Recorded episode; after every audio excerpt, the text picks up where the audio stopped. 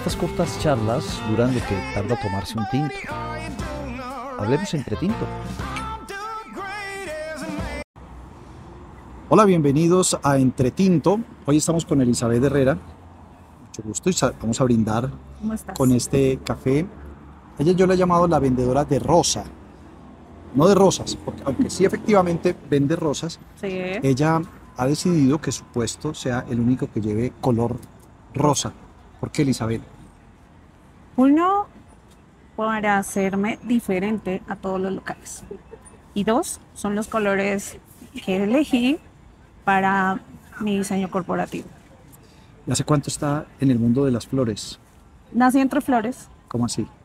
Toda mi familia es florista, desde mi abuela. Ellos fueron pioneros en las flores en Bogotá.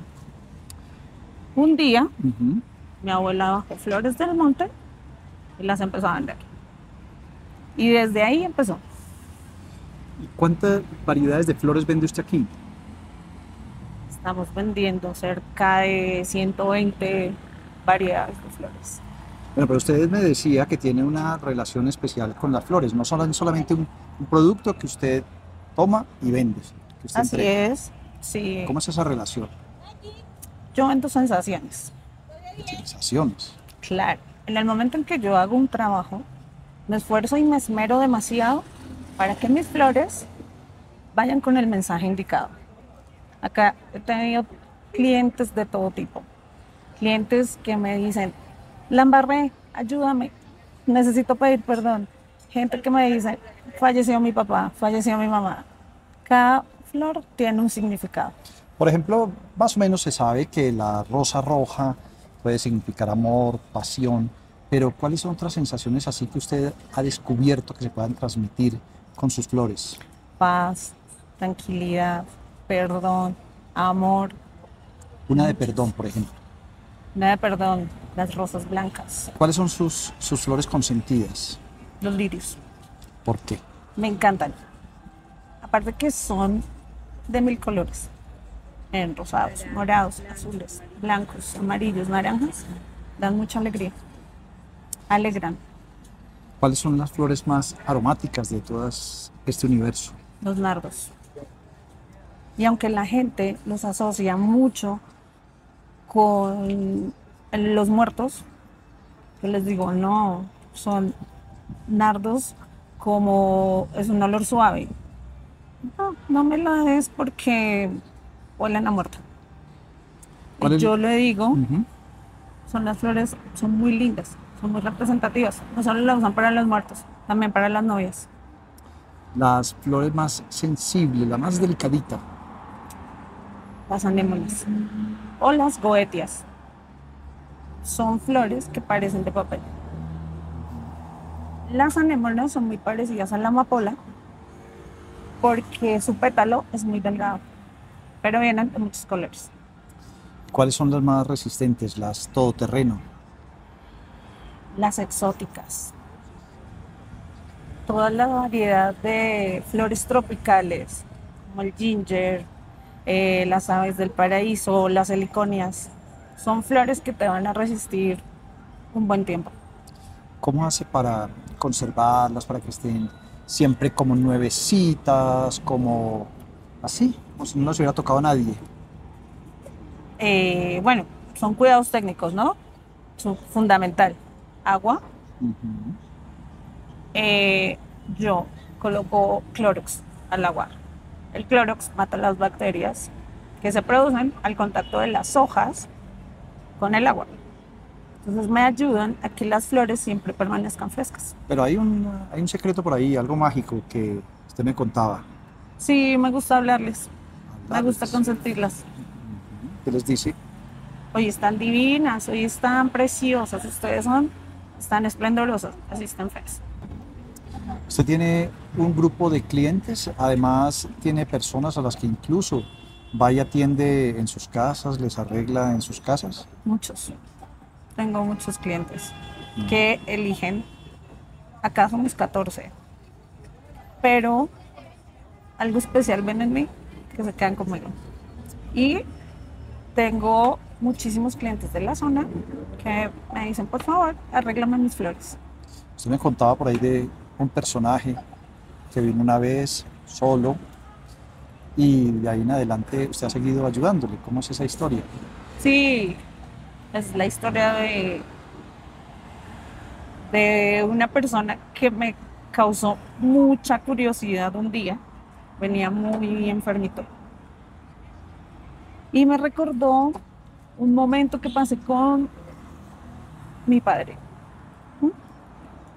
Entonces, él no venía a comprar flores, venía a caminar, porque el cirujano le había dicho que tenía que, después de la cirugía, caminar. Pero yo lo vi como tan agotado que lo invité y le dije, ven, siéntate un poquito y descansas. Ese día, él, como por amabilidad, no sé, me pidió un ramo de flores muy pequeño. Dos, tres, cinco flores. Bueno, sin embargo, yo no, no te preocupes, no tienes que comprarme.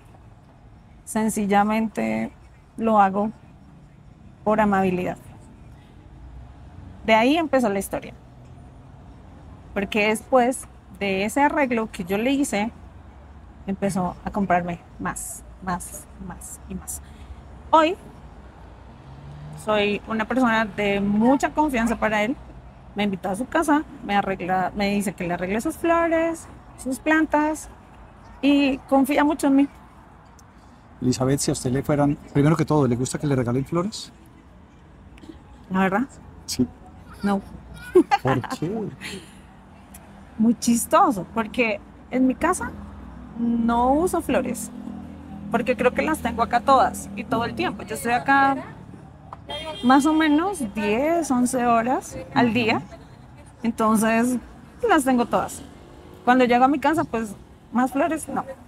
Pero obviamente, si me llegan, porque me han regalado, las recibo con todo el amor. ¿Qué le gustaría que le regalaran si tuviera que escoger una flor? Lirios con orquídeas. ¿Eso combinan? Hermosos. Bueno, y si usted fuera a regalar. Yo fuera a regalar, regalo lo mismo. Pero depende, ¿no? También lo que quiera comunicar. Es una parte. Pero ¿por qué te digo? Regalo lo mismo, porque son flores que duran mucho, gustan mucho y tienen un significado. ¿Hay alguna flor que a los clientes les guste mucho, pero que no sea una de sus favoritas? Sí. ¿Cuál? Los girasoles. ¿Y eso? Los girasoles gustan demasiado. A los jóvenes, a los señores, a las mamás, a los abuelitos. Pero no me gusta mucho. ¿Por qué? Porque es una flor difícil. Una flor difícil es que cuando la vas a colocar en un florero y si no sabes el manejo, tu florero te va a quedar horrible. La clave, Elizabeth, es la combinación. Entonces Sí. usted les dice eh, cómo, deben, cómo deben llevar. ¿Cuál es el secreto de eso? Eh, me capacito todo el tiempo para poder decirle a mis clientes y estar completamente convencida de lo que va a vender. Entonces, en ese caso, lo que yo hago es que de acuerdo a la paleta de colores que se maneja el cliente, es decir, la casa es gris, entonces tengo que mirar qué colores. Siempre le pregunto al cliente eso. ¿Qué color es tu casa? Este arreglo es para un regalo.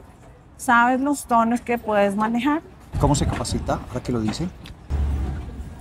Hay una eh, academia que se llama EIAF, que es la Escuela Americana, Interamericana de Flores, y allá te enseñan todo. Y son módulos que vas aprendiendo desde cómo cortar una flor, desde cómo tú eliges una flor, de cómo es el cuidado de una flor, hasta hacer las mejores composiciones flores. Yo siempre me pregunto, ¿a dónde van a parar las flores que nadie se lleva? Bueno, desafortunadamente van a parar a la basura, Siempre. la mayoría de veces. Aunque hay días donde vienen personas acá que se, que sustentan, se sustentan de eso. Entonces, por favor, regáleme lo que ya no le sirva, que eso me sirve para algo de comer. A cambio de esas flores me dan plata y puedo pagar una noche en una habitación. Se las damos. Bueno, Elizabeth, si usted fuera, me, ve a mí y yo le digo, quiero unas flores para mí, ¿qué me, ¿qué me recomendaría, qué me entregaría para que me llevara? ¿Te gustan las flores que duren o prefieres las flores que duren? Que sean más coloridas, pero no importa que te duren. Que duren, porque me cuesta trabajo hacerme cargo de, de la vida de esa flor. Ok, yo te recomiendo proteas, proteas. con lirios. Es una mezcla que te va a durar cerca de 20 días y no necesita mucho cuidado. Si llevas los lirios cerrados, te pueden durar entre 15 y 20 días. Y no tienes que agregarle sino agua. Bueno, pues los llevaré entonces. Muchas gracias aquí a nuestra querida florista. Muchas gracias por invitarme a tu programa. Muchos éxitos y muchas flores. Gracias. Salud. A ustedes también.